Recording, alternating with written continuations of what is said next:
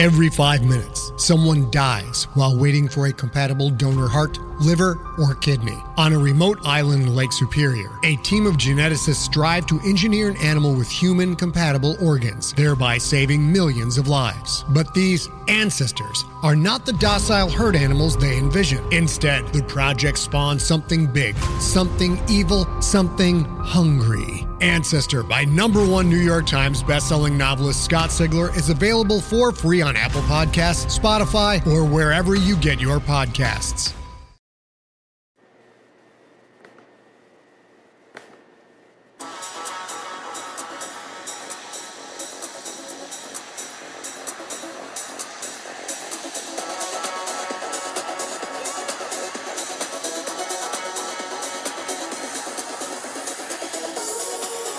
Hello and welcome to the Drabblecast, episode 12.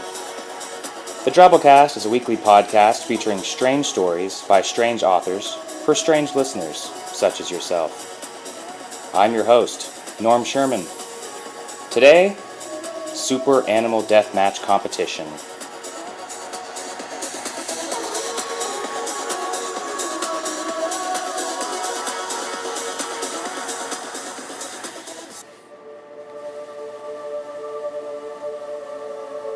Tonight, three of you will be packing your suitcases, and one, and only one, will be named the Deathmatch Champion. Crab Louie, you garnered a lot of support. The judges were really impressed with your mortar attack and stun bombs, and people seem to think your speed really gave you an edge. I would have liked to see you do more with your chainsaw arm, though. It's a unique gift you have. You should use it. Hippopotapane, you had a rough start. I don't think you quite got across to the judges just how ferocious you could be, deep down inside. But then, people took notice of your rolling ball attack. They started to realize that a one ton hippo ball covered in spikes is nothing to take lightly. You were able to get people to focus on your strengths, not your soft underbelly. Telephant, you raised a lot of controversy. The judges just didn't know exactly the extent of your powers, and that might have hurt you some. You had quite a following, though. Many people were able to see you for more than just an elephant with steel tusks, but one that could teleport around the battlefield. Many of us weren't sure you could even be beat after a while. You seemed untouchable and not because you can teleport, but because you're strong, Telephant. You're strong. Death Mole, you started out with a great start. You're a mole that can fly, and you can build tunnels underground in seconds. You have diamond claws. You won us over from the beginning. You can't stop a damn eight foot mole, the people said. You just can't. Well, all the votes are in. Only one of you can be America's next top super animal. Crab Louie, Hippopotapane, I'm sorry, you didn't make it. I'm sorry. And the winner is going to be announced after today's story Free Willy 2.4 by Anna Luther. So hang in there. Without further ado, Free Willy 2.4 by Anna Luther.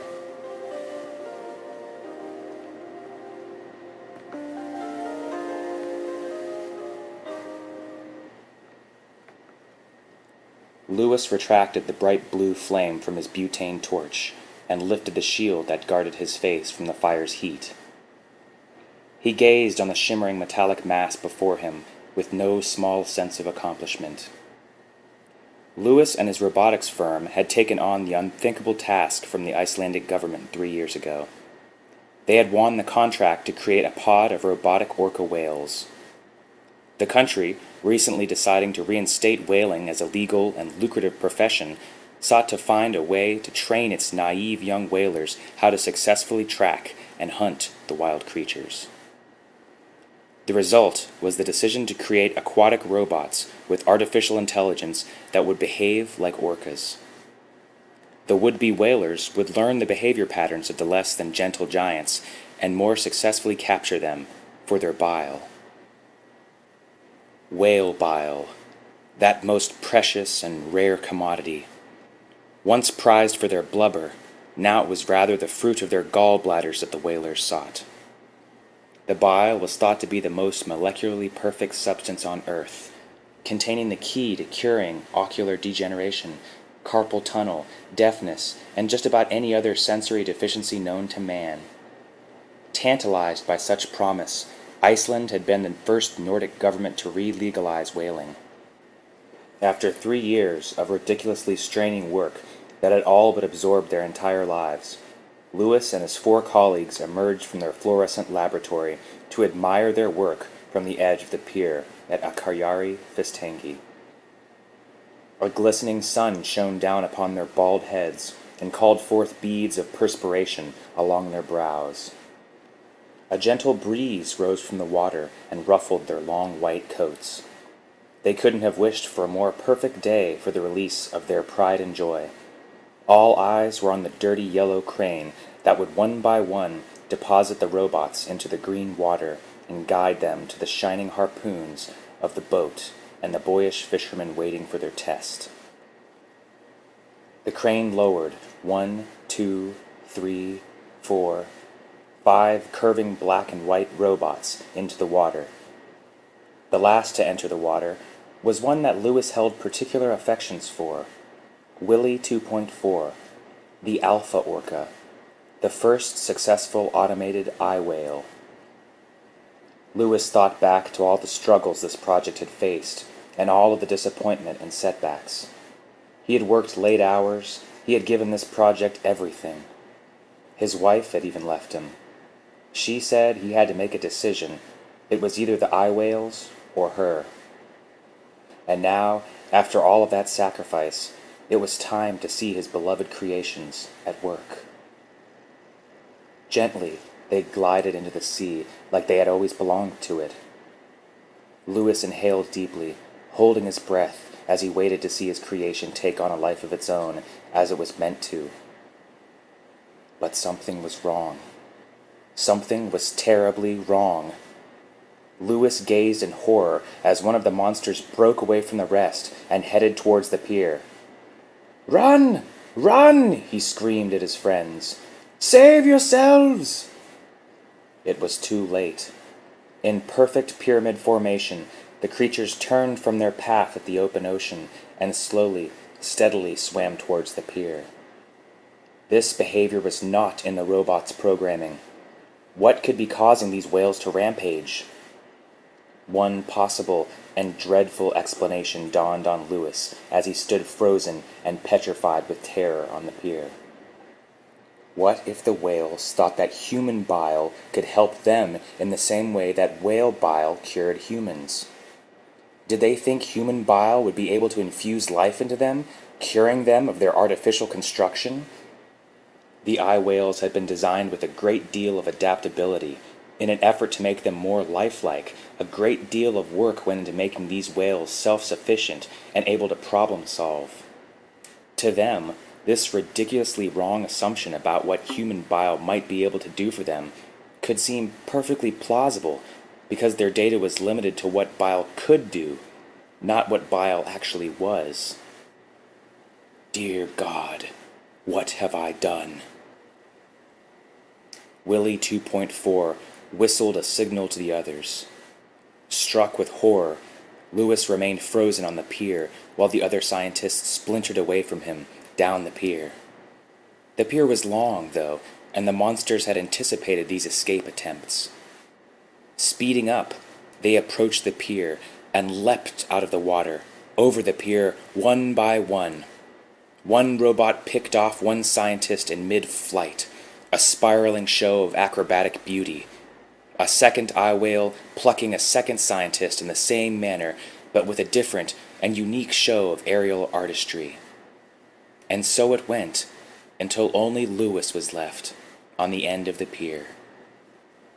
Lewis gazed into Willy 2.4's shining eye and had time to think but one thing. I wish that that bastard Joe's firm had won this contract. And in that moment, Willy 2.4 danced in the wind, a sleek rubber rainbow, glorious in the orange setting sun. And then it was over. Willy 2.4 sank silently back into the sea, the last traces of the scientist disappearing down his throat. He had not known what to expect. He only knew that what the humans sought after in whales might also help him. Willy 2.4 could not move. It had worked. He could feel it. He didn't feel the nuts and bolts inside him shifting into tendons and ligaments, and he didn't see his synthetic rubber polymer skin becoming true whale flesh. That didn't matter, though. Different beings could be constructed of different materials. But the feeling, that told him something was different. The others could feel it too. Somehow, they were different than before. Was this the glorious feeling of life? Or was it freedom? Maybe it was both. Maybe they were the same thing.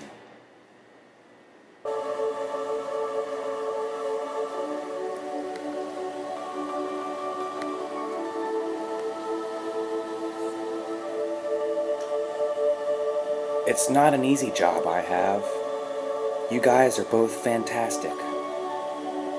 But America has spoken and there can be only one.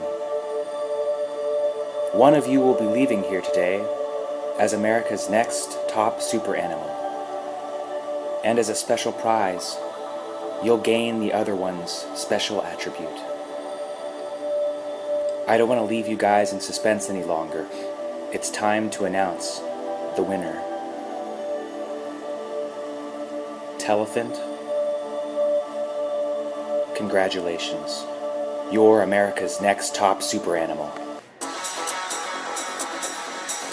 You came from behind this last week and really won over the judges, and you won by two votes. And as you leave today, you have the choice of walking out the door, teleporting through a wall, or flying out a window. That's right, Telephant. You can fly now. You can fly. Thanks everyone for voting and listening to the Drabblecast. Check out normsherman.com for some sweet tunes and send in your stories or comments to goatkeeper at hotmail.com. Tune in next week for episode 13 of the Drabblecast. I'm your host, Norm Sherman, reminding you that you voted for Telephant, so don't come whining to me when you get six pounds of crap falling from the sky and denting the hood of your Honda Civic.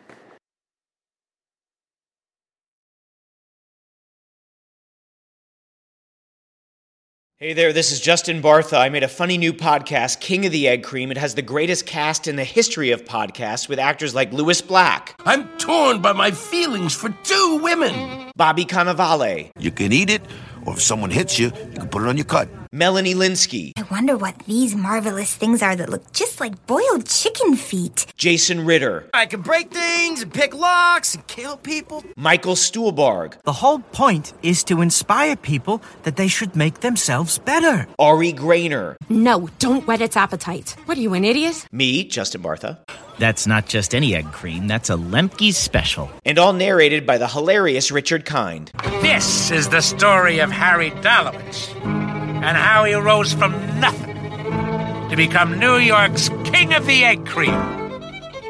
So if you like funny true stories, come listen to King of the Egg Cream, available wherever you get your podcasts.